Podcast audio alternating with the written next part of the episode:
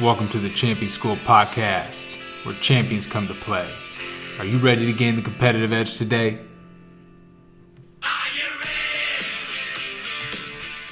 What is up, everybody? Welcome to the Champion School podcast. I'm your host, Austin Byler, and today I bring on a very good friend of mine, Adam Witt, former right-handed pitcher in the Houston Astros organization. Was with the Wolfpack back from 2011 to 2015 with me. I had some great memories there. Hashtag fear the flow. Although he doesn't have the flow anymore, he's got a clean cut, but the flow was in. We had the shirts out there in the stands. I went out to the Cape Cod League, had a great season. He's basically just an incredible human being. He's battled a lot in his life. He's got a lot of adversity that he's gone through, and his story is incredible. Just going from high school into college ball, into professional ball, getting the opportunity to play there for a few years, and now into his real life test that's actually happened to him recently, which I'm excited for him to get into, and I'll let him kind of take the wheel on that later on. But uh, Witt, I'm excited to have you on the show, brother. It's been a while. Yeah, what's up, Bye? Good, good. Be on. Thanks for having me on, man. Absolutely, man. Absolutely. You doing all right out there in the, the freezing cold in Utah or what, man? yeah, man. The last few days in Salt Lake, it's been snowing. I got 16 inches on Monday, another four inches on Wednesday. But today, you know what? It's 43 degrees and sunny. I feel like I'm living in Hawaii right now. Hey, it feels like a beach day, dude. You got to get out on the course, man. Somebody's got to go mow that uh, the snow off the lawn out there, man. Get you on the course. That's exactly right, man. I'm missing my golf right now. Oh, dude, I went out to the waste management tournament in Arizona this last weekend, Oof. and it was 70 and sunny and the most beautiful day you could ever freaking picture. I just wanted to be on the course, man. It was making me jealous. Biggest party in golf. That's what they say, man. I watched it on TV. I was, I'm jealous of you right now. Yeah, dude, 250,000 people. We're walking in, and it's like a whole freaking zoo. Never felt anything like it, but then you get in, and it kind of opens up because there's so much space but it was, dude, that was insane. I didn't even, I had no clue what to expect. That's awesome, man. That's so awesome. Absolutely, man. Well, I'm excited to have you on the show. I know we've, we've been talking about this for a while, and, and I'm excited for people to hear your story. I think there's so much value that you can bring just to the audience and just to people in general. I know the right people are going to hear this today, and it's going to reach the right ears, and, and you're going to inspire somebody with what you have to say. We've had some great conversations off off uh, the the air. Basically, one was out this past past summer when went up to Park City, did a baseball clinic up there, and you're down in Salt Lake now, and came up there and we talked for like two hours outside, just eating food and just uh, BSing, dude, and just having a great conversation. And it really opened my eyes to a lot. You taught me a lot there from what you've gone through, both on the field and off the field. And obviously, I was with you for the on the field stuff, but never really for the off the field, just from afar and watching your perseverance and uh, your tenacity has been incredible just from afar, and now I want to hope that more people can kind of reach you and get some wisdom from you today, man. So I'm excited for this. Yeah, thanks, man. I really appreciate that. You know, it's been, uh, you know, when you're playing baseball, the moment it seems like that's your whole life, and that's you know you're preparing yourself for that. But really, baseball has prepared me for life afterwards, which you know, it's only been two and a half, three years so far. But man, it's been the most testing and uh, most influential part of my life, I guess. Absolutely, man. Absolutely. And you talked about it's such a big part of your life and that's all you want to do when you're in it. So kind of take us through your career, man, and how you got to Nevada. You weren't the the traditional, hey, give me 75% and and you've got a spot for 4 years. No, it was a little different, more of a walk on and kind of just hey, whatever happens happens. But kind of explain that in detail because I remember it vividly watching you going in that freshman year redshirt and going through your deal. But I'll let you tell the story, man. But kind of get through that and how you got to Nevada and, and what kind of sparked that career. Yeah, man. So I played high school ball and grew up in Carson City, Nevada, you know, about 25, 30 minutes away from Reno. Uh, growing up, going to Wolfpack baseball, basketball, football games, you know, the hometown, college, and all that stuff. Uh, played tennis, basketball, and baseball in high school wasn't recruited for any sports. I was pretty undersized as far as weight and height out of high school, and you know didn't really have any intangibles that were out of the ordinary, I guess. Um, and in the early August of 2011, you know, two or three weeks before school started, I was already accepted. I was going there because it was in-state tuition, had academic scholarships, all that stuff. And I just happened to walk into Coach Gary Powers' office like two weeks before season starts, man. And I was like, hey, how do you how do I go about walking on? Do you have tryouts? Do you have this? And they had a prospect camp like two weeks before tryouts or uh, before the fall ball started. I showed up, pitched three innings, struck out nine guys. Pat Fleury, the pitching coach at the time, was like, "Hey man, I mean you're throwing 78 to 81 miles an hour. Uh, you get a good curveball, but it's pretty slow too. But hey, you just struck out nine guys in three innings. We're gonna have you come out and give you a month tryout in the fall, and that's all I know. That's all, man. I just wanted a shot, see if I could do it or not. Showed up to that first meeting. Um, you know, seeing guys like you, all these big high school guys coming out, you know, significantly bigger than I was. I was 6'3, 151 pounds, you know, so coming in, seeing all these seniors and guys throwing upper 80s, low 90s, It was pretty intimidating, but at the same time, I knew that, you know, I had some more growing to do, and I knew that uh, I could I could compete with you guys, whether I was going to be throwing or whatever. I, I, just felt like I could get the job done. And throughout that fall, you know, I had a pretty good fall. Um, and when it came down to the first season, Powers, you know, Coach Powers calls everyone in and talks to you in the office, and uh, that's when he kind of sat me down and was like, "Listen, man, we don't have a spot for you we weren't expecting you to make it this far. You know, this is in January or February now, and I had made it past that one month tryout that they gave me. And uh, yeah, he said, you know, we're going to redshirt you. We want you to gain 60 pounds, back next year. Um, we'll do the same thing next year, kind of give you the fall to try out, and we'll see how you do. And so that's what I did.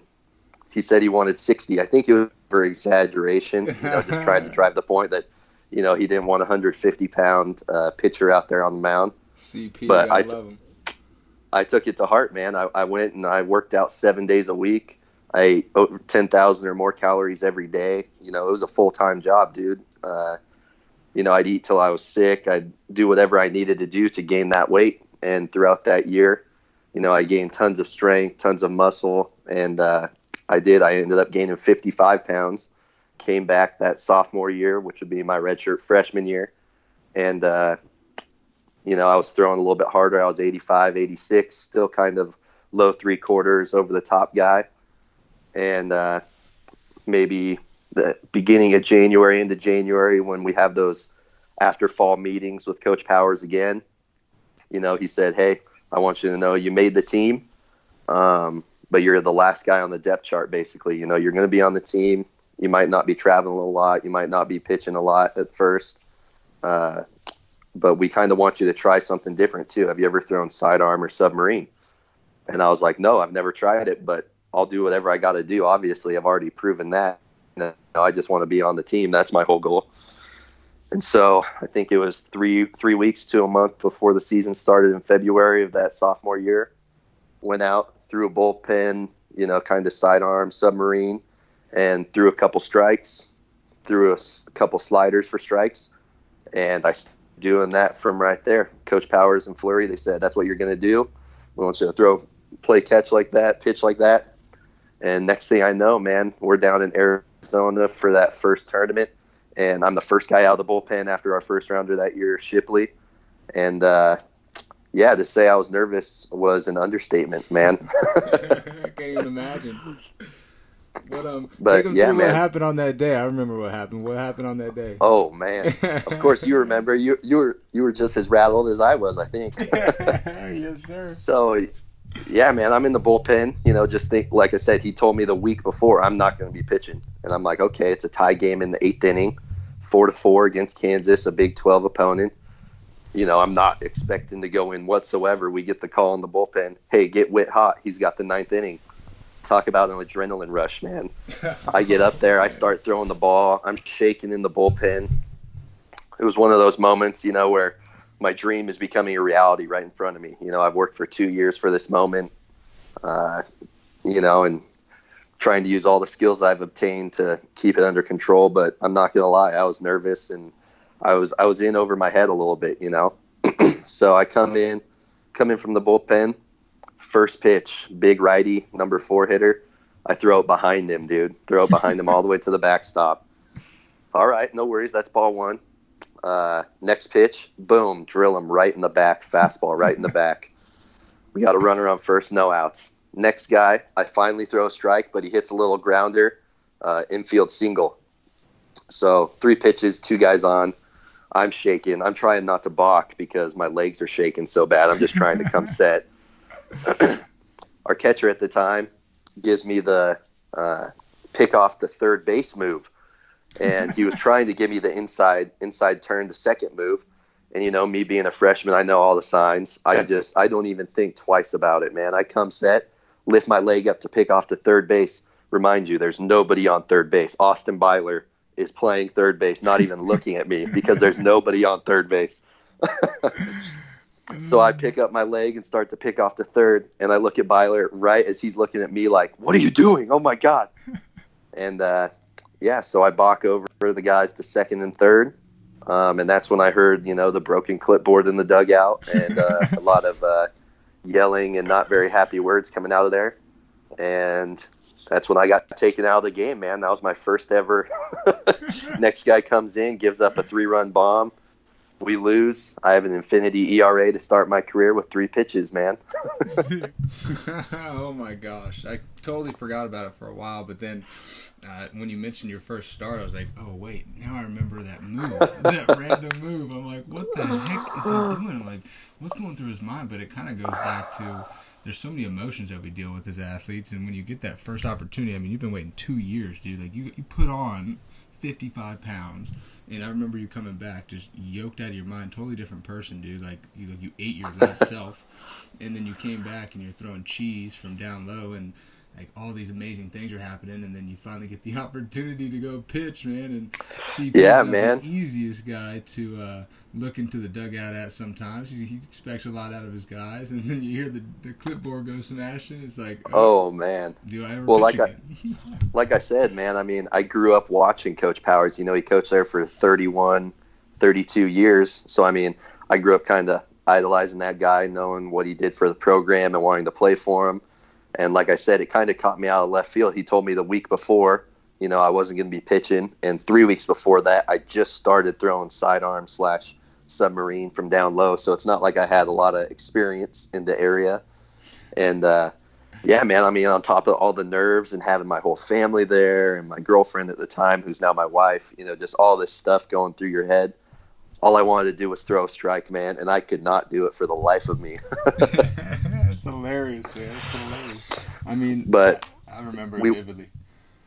We go from there, and uh, you know, afterwards, it kind of goes to you know, right in the team huddle. You know, Adam's not going to be pitching anymore, type thing, uh, that type thing. And uh, I don't know. I think it was three weeks, maybe a little bit longer after that home game against Northern Illinois. We were up by like 15 runs. Coach Powers put me in, and I pitched three scoreless innings with like three or four Ks. And from there, I just kind of climbed my way up throughout the season. And uh, by the end of the year, you know, I came in that 12th inning in the Mountain West tournament against Fresno State and shut the door on them and got we got our first win in the Mountain West tournament that year against them, you know. I mean it like I said, it kind of I guess starting off so low and so bad in my mind, there was only one way to go and that was up. You know, there was nothing I could do worse than that first outing. Absolutely, man. I think it's a testament to you're never as bad as your results say you are. Like you still Absolutely. have opportunity to grow, man. Like a lot of us define ourselves by our results, but in reality, that's just one game. You got one opportunity out there, and then you had to wait a while. But guess what? You're going to get another opportunity and another chance to go prove yourself, and you took and made the most of that the next couple of times, and then end up shutting down the game in the tournament, and which led to you being a closer in the future.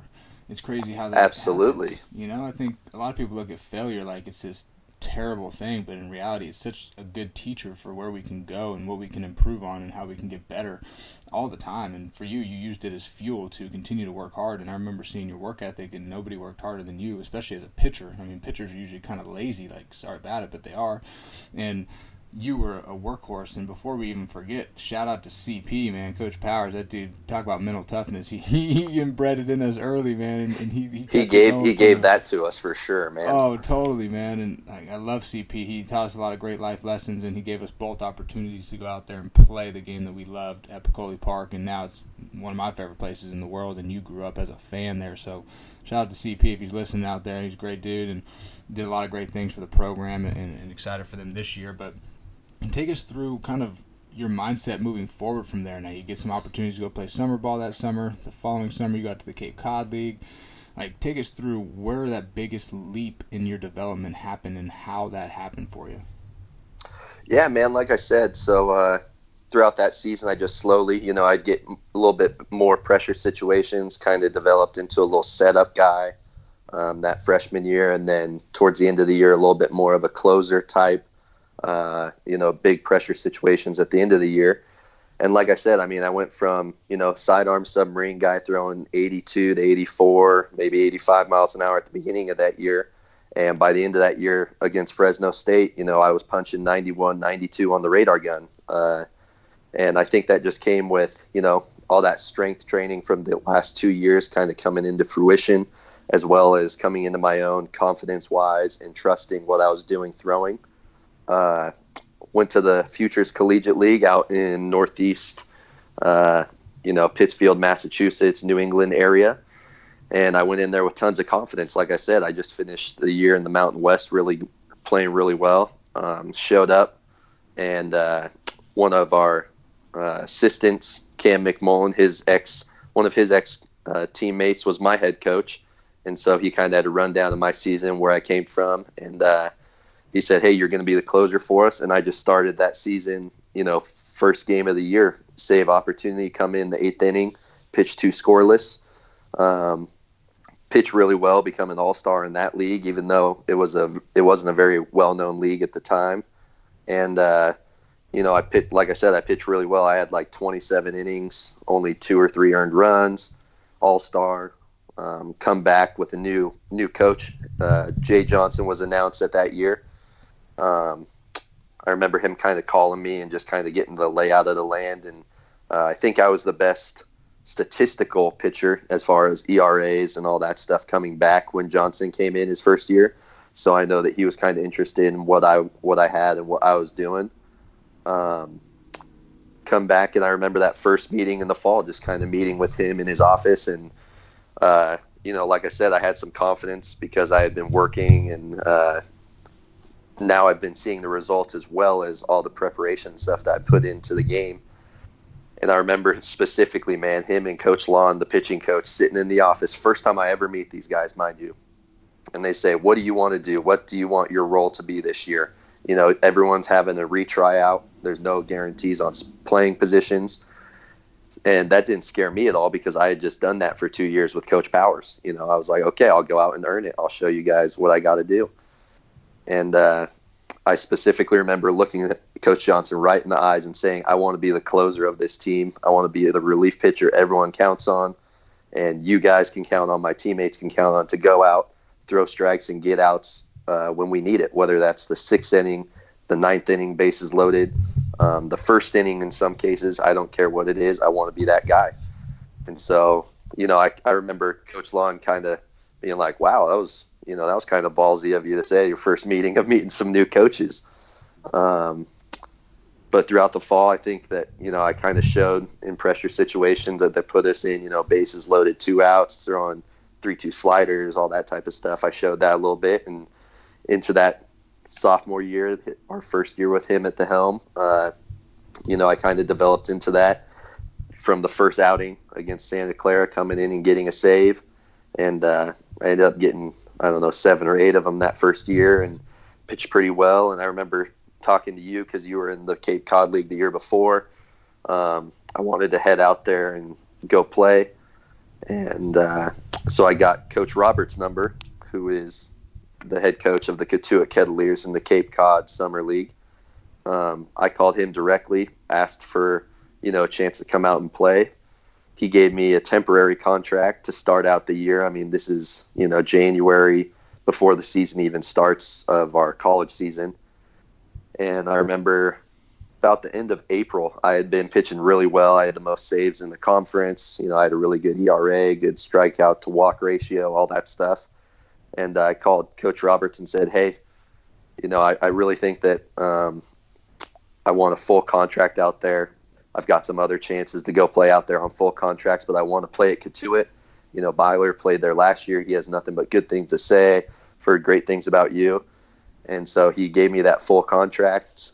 uh, for the Cape Cod League, and I headed out there that summer, man, and you know that that place is just a special place. And Coach Roberts and the way that he organizes it and gets you to think about summer baseball, um, you know, kind of like what we've talked about. It's more than more than a game, man, and it sets you up with host families and relationships and fans and stuff that uh, you know you have for life and good life experiences for sure.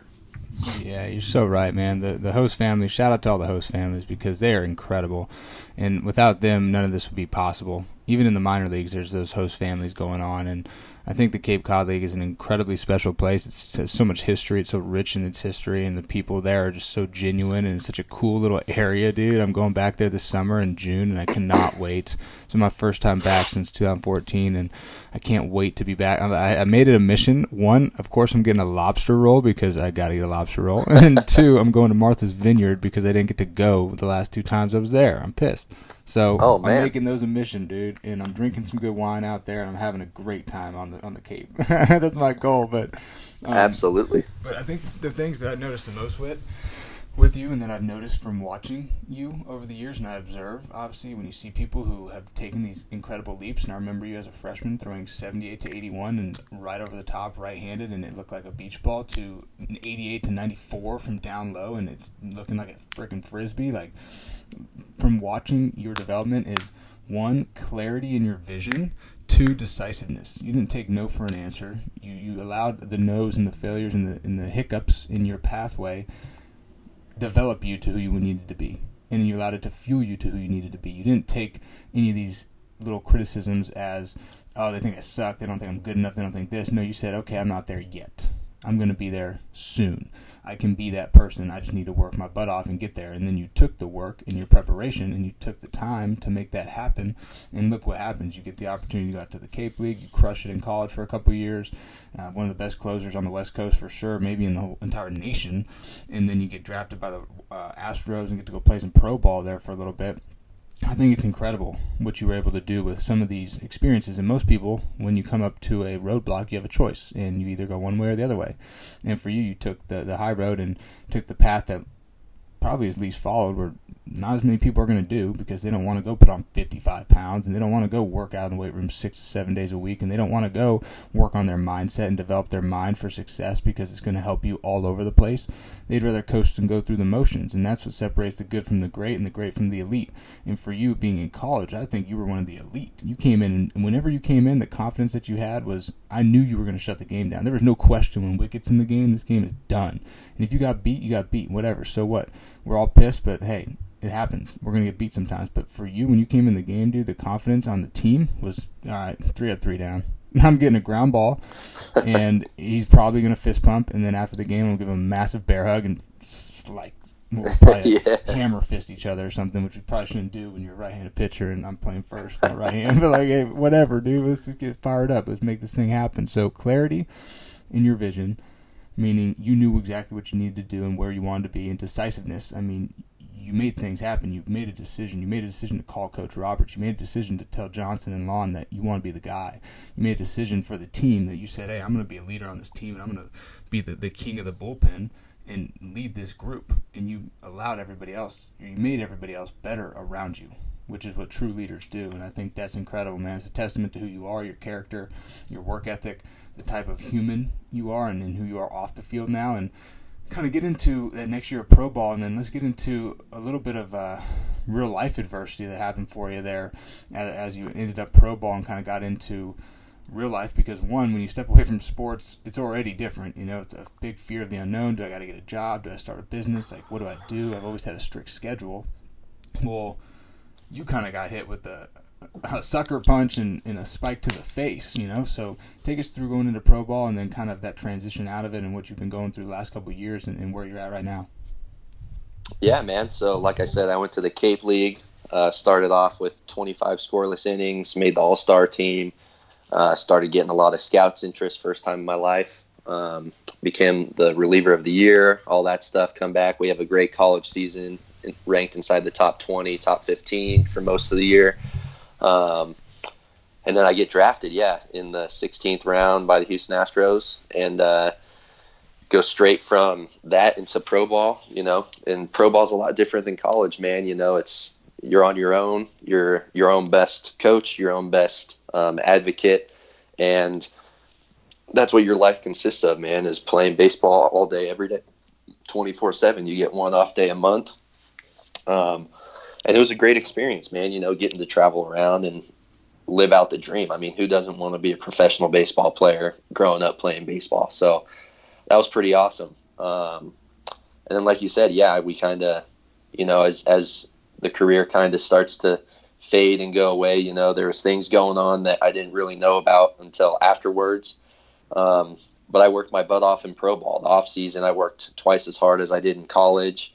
Um, you know, I'd work out six to eight hours a day, depending on what it was mental, reading books, um, listening to podcasts, all the stuff, you know, that you're kind of preaching. And not just about sports, but about life. You know, I wanted to try to get better and make baseball my career. You know, I want to be successful. Um, kind of had a rough, rough first full season. Um, ended up getting released after that first year. And like I said, um, you know, just like you were talking about, it's tough. You don't know what to do after baseball's done when you devote 24 7 of your life to it. You don't know. Um, you feel like a failure, maybe. You feel like you're lost. You don't know what to do with your life. Um, and you're always growing up listening to people say, you need to know what you're going to do. You know, baseball is only a small part of your life. And like I said, while you're in it, it doesn't seem that way. It seems like it'll last forever, but it's true.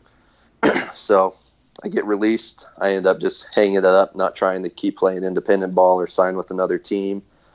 Um, move back to Salt Lake City, where my wife is going to pharmacy school at the time. Um, end up coming here, kind of floating around for two or three months, not really knowing what to do. End up getting a job at a tennis facility. Like I said, I played tennis in high school, so just wanted to get get involved in something. You know, find I had no friends here, didn't know uh, anybody in the Salt Lake area, so I just wanted to get involved. Um, start working there. End up getting married in October of 2017. Um, you know, starting off married life. She's finishing pharmacy school. I just get a job, kind of figuring out what we're gonna do, and then boom, man. Uh, six months after being married, April 2018. You know, like I said, I kind of started to feel a little sick, a little off balance. Um, noticed I was losing weight kind of in February and March. And I mean, not just a little bit of weight 10, 5, 10 pounds, you know, it was more like 35, 40 pounds. And I wasn't working out, wasn't eating as well. Um, and went, got a blood test done. Uh, after some talk with my eye doctor, I had some eye vision problems, which has never happened to me. I have perfect vision. Um, go and get a blood test done and yeah, man, my doctor calls me and he says, Hey, what are you doing? I'm like, Well, I'm getting ready to go to work. You know, it's a Tuesday afternoon. And he goes, Yeah, you need to tell him you're not coming to work. Um, is Sarah home with you? And she had just got home. I said, Yeah. And he said, Okay, I want you just to kind of remember to take it slow, step by step. Um, I'm here for you, and we can do whatever we need to do. And I, you know, I'm nervous. I don't know what he's about to tell me from these blood tests. And he says, uh, your white blood cell count is like 300 times what it's supposed to be. My white blood cell count was 300,000 at the time, and normal is like 10,000. Oh. So uh, he says, I already called Huntsman Cancer Institute, which is about two miles away at the University of Utah. It's like the number one, um, one of the number one or two places in the country for cancer. And he said, You have some type of leukemia. We don't know what it is exactly. We, you need to go up there get some bone marrow tests, more blood tests, and uh, they're expecting you. I pack some overnight bags because you're going straight to the hospital. Like we, you, you're you're pretty far on, man. We need to figure out what's going on. And like I said, that kind. I mean, I knew I was sick, but you know, you don't think you're that sick, man. You think you got a cold or the flu or something. Um, so me and my wife pack up a bag. We go up to Huntsman. Um, they rush me into the hospital right into. I mean, I, I, I like sign a form just acknowledging that I'm there. Uh, my wife starts to fill out all my prescriptions and all that type of stuff while I go back and you know I give ten vials of blood, do a bone marrow biopsy, which was pretty rough at the time because my bone cells were so packed with white blood cells that it was tough for them to get a sample. Um, and you know, within three hours, man, I had called my parents. They were on a flight to Salt Lake, and I had started chemotherapy that night, dude. I was so sick that they were worried about me even for another day or two, not getting on chemotherapy and trying to kill some of those blood cells off. So, like I said, it, you know, you go from being on top of the world, um, getting married, being in pro ball, that stuff, to six months later, you know, you have cancer. You're now fighting for your life, and uh, baseball seems insignificant at that point, man. Let me tell you that when you're just trying to make it to the next week or the next day, you know, it's pretty crazy. I can't even imagine the emotions that you felt, the way, like you, like just that moment, you know, when you get told something like that, like you have cancer, like most people think of that as like a death sign. You know, it's like a death signal. Absolutely. Like, oh, boom. Like initially, I'm done. Oh, I got cancer. I'm dead. Like I never. Like the most feared thing in the world is probably fear of failure. I'm just making that one up, but I'm going to assume that's one of them. And then two, fear of getting cancer.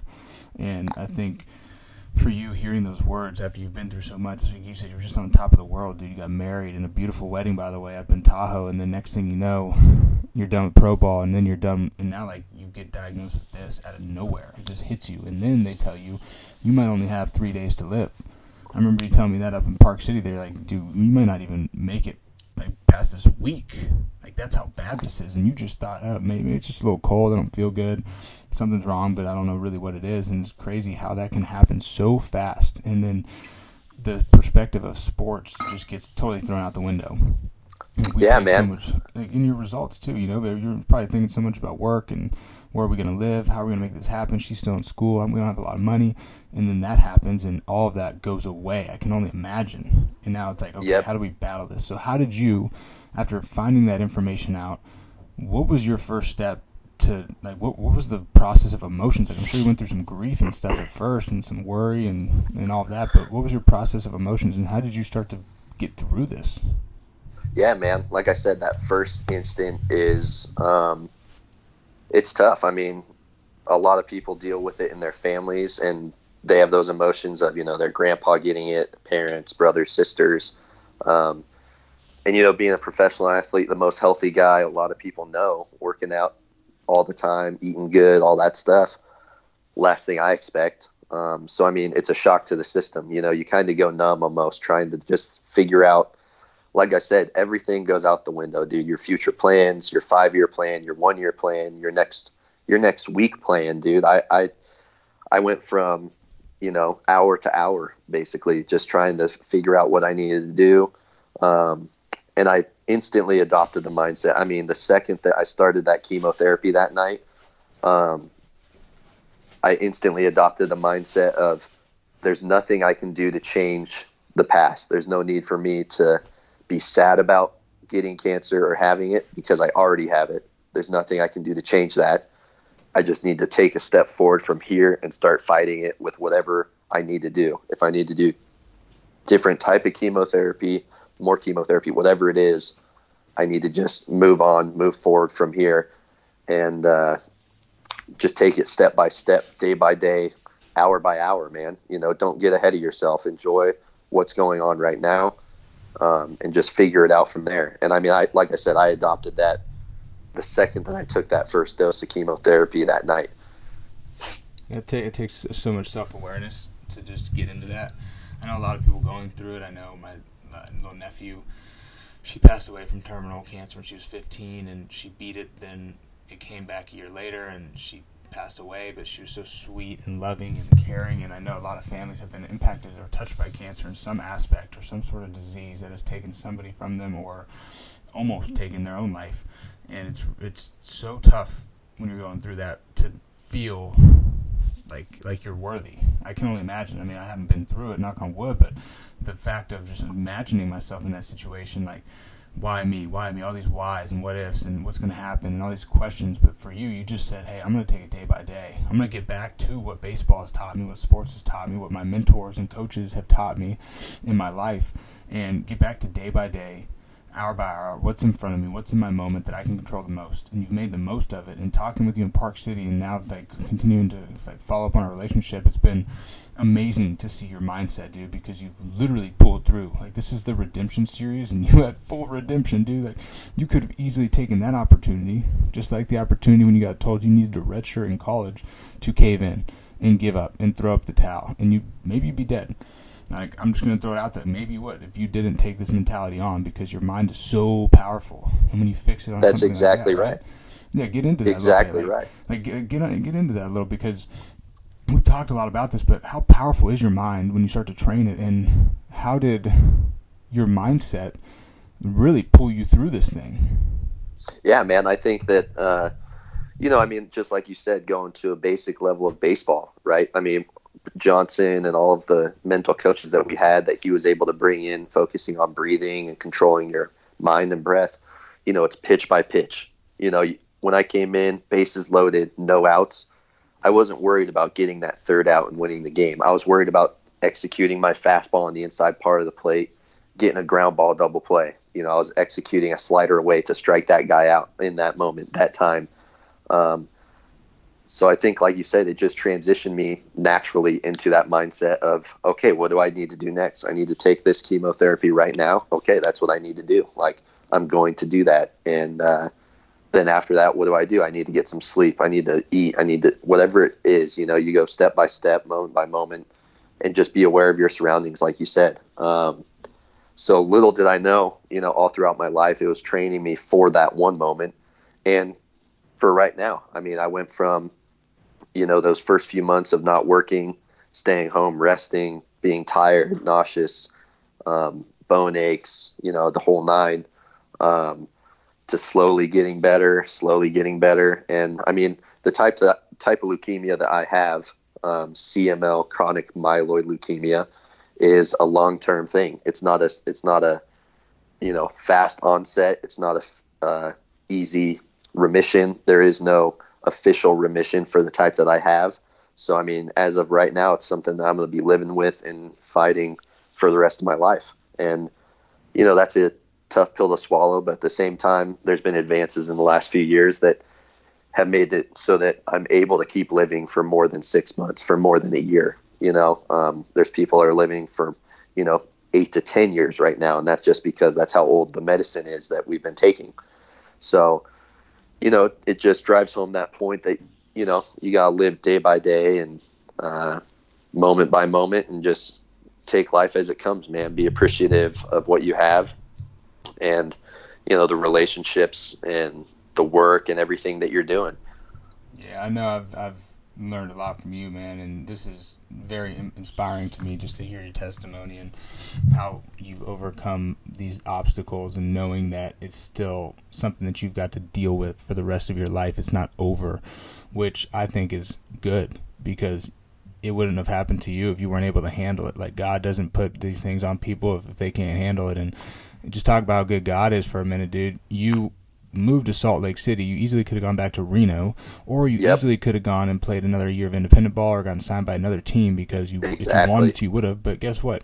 You go to Salt Lake City, and a mile or two away is the number one cancer institute in the world.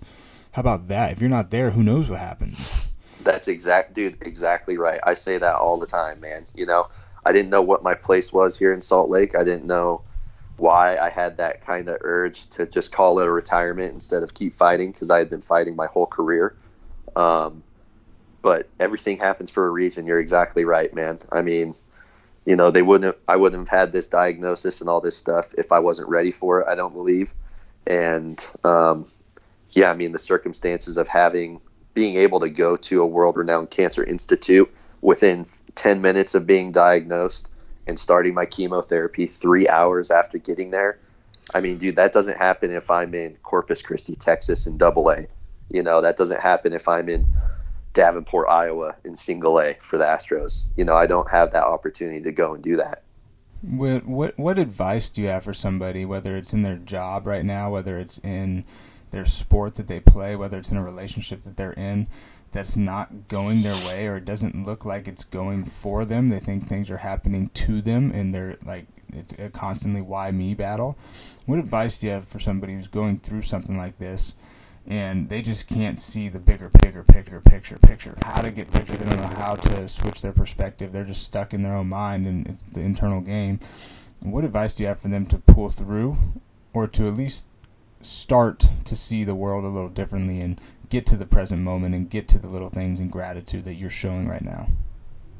Yeah, man, it's all about uh, you know we had a lot of mental health practice and people coming in talking about the things that you are now talking about you know controlling your breath your emotions um, understanding that you know things happen to you that you have no control over but it's how you respond to them and so i mean whether it's like you said a relationship with your parents your brother your sister your family um, your significant other whatever it is your work relationships your job uh, you know, there's things that are always out of your control. That's what life is. Life isn't fair. Life um, will try to beat you down and be tough on you. But at the same time, there's so many beautiful moments um, that you have to focus on those beautiful moments and control what you can control.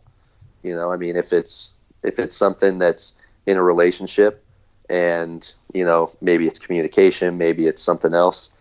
Control what you can control. You can com- you can control how you communicate with that person or with the situation. You can control how you react to somebody doing something to you or the world doing something to you. You know, I could just like we were talking about, I could have taken it and been like, why me? Why is this happening to me? You know, be depressed, beat up. Why am I getting cancer? I don't deserve this. You know, I'm not a bad person. But instead, I just naturally went to okay how do we respond what do we do from here where to what what can i do to help myself what is in my control you know and i think that that's the biggest thing in life in general whether it's sports um, you know if i give up a home run to tie the game in the ninth inning am i just going to roll out roll over and walk in the next four guys to lose the game or am i going to continue to battle that next pitch and control what i can control by throwing strikes you know same in life am i going to just roll over and, like you said, give in to the cancer. I mean, it could easily kill me if I just let it. But mentally, I decided to tell myself I'm going to do everything in my power to not let that happen. I'm going to go, I'm going to force myself to do workouts even when I'm not feeling good.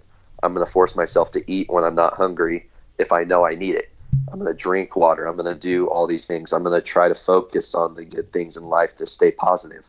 You know, I'm going to try to rekindle relationships and focus on the ones that I have really well right now. You know, and I think that's just something that if I had advice for anybody going through anything tough, it would be control what you can control, focus on the positive, no matter how small it is.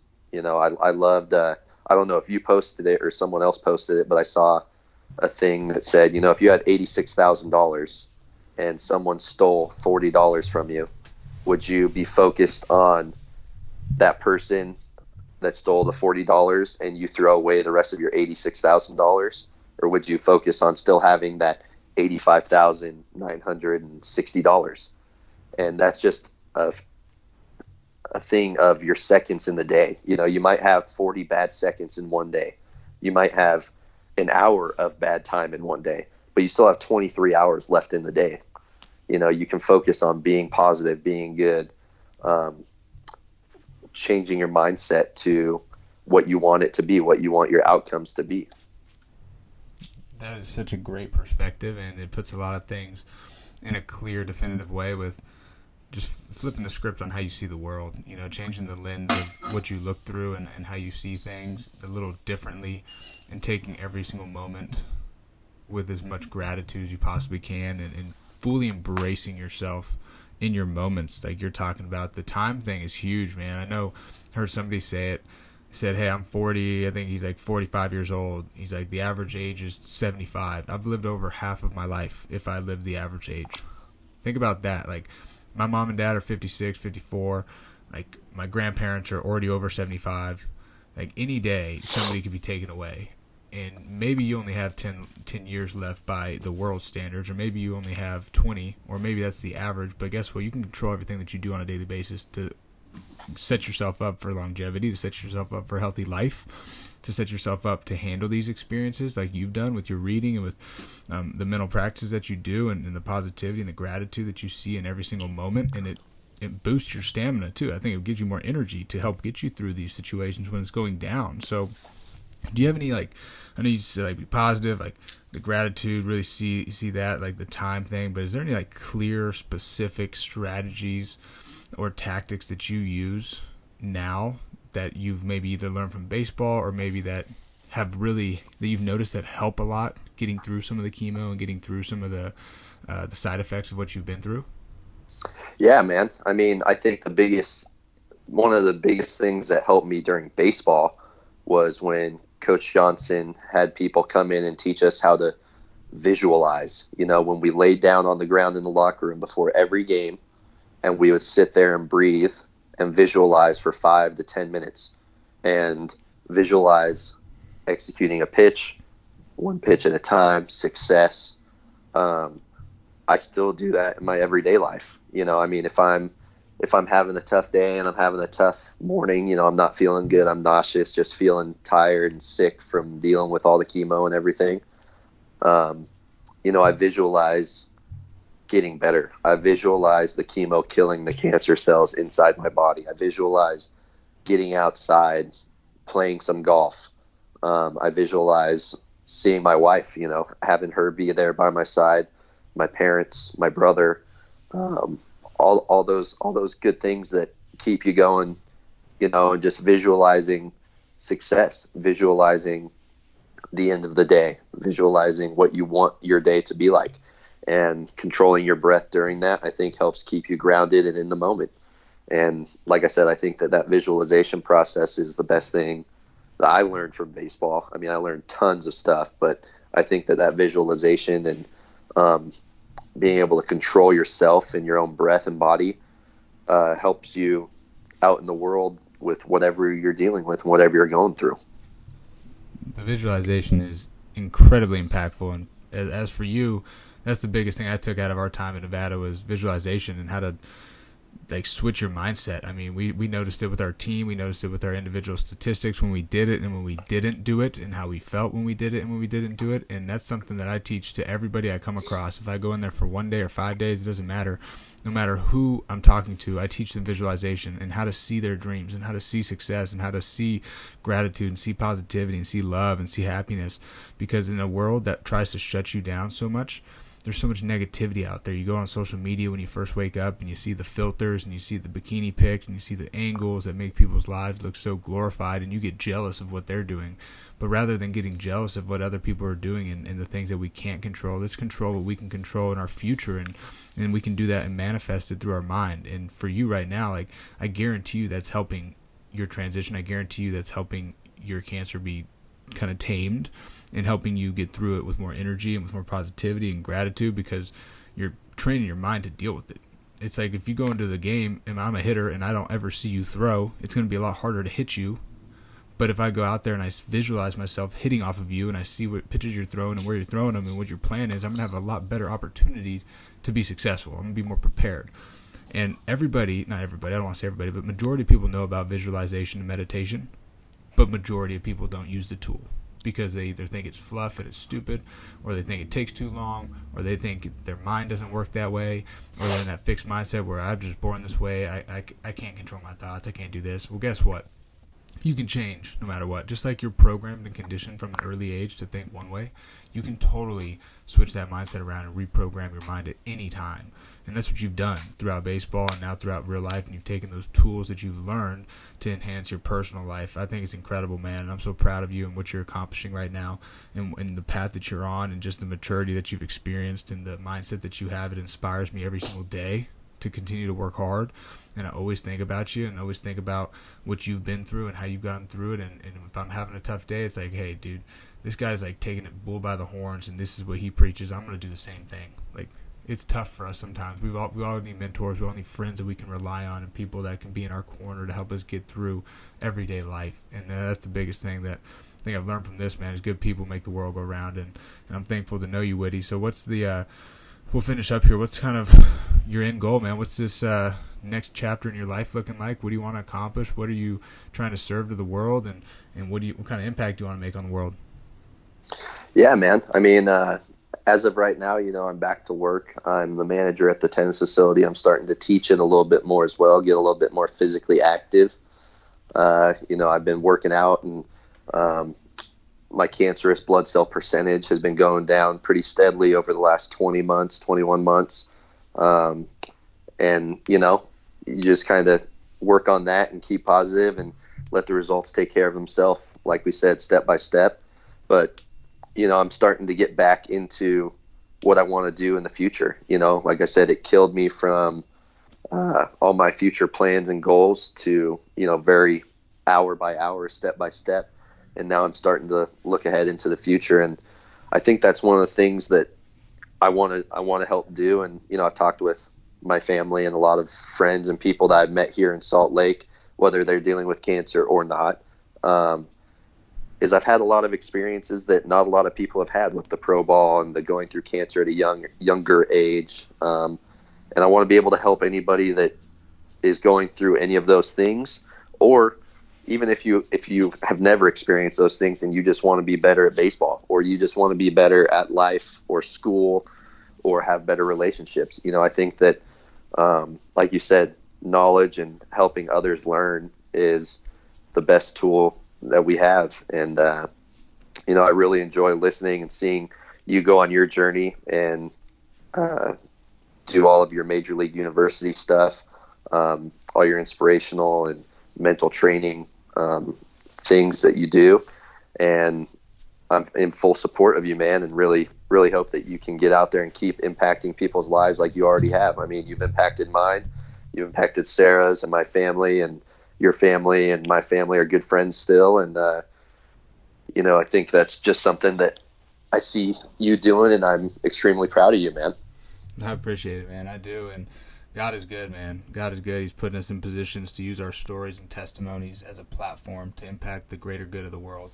And that's why I want you on my team as like one of our speakers and somebody that we can send out there and say, hey, if you need somebody that you want to get lifted up, or we can send you to a hospital or whatever it is, like whatever it is in the future, I want you on the team going out and speaking as we build this thing out because I want good people like this who can share an impactful story because I was impacted today, and I know a lot of people were, and I know a lot of people are going to share this with somebody that they love who might be going through something like this.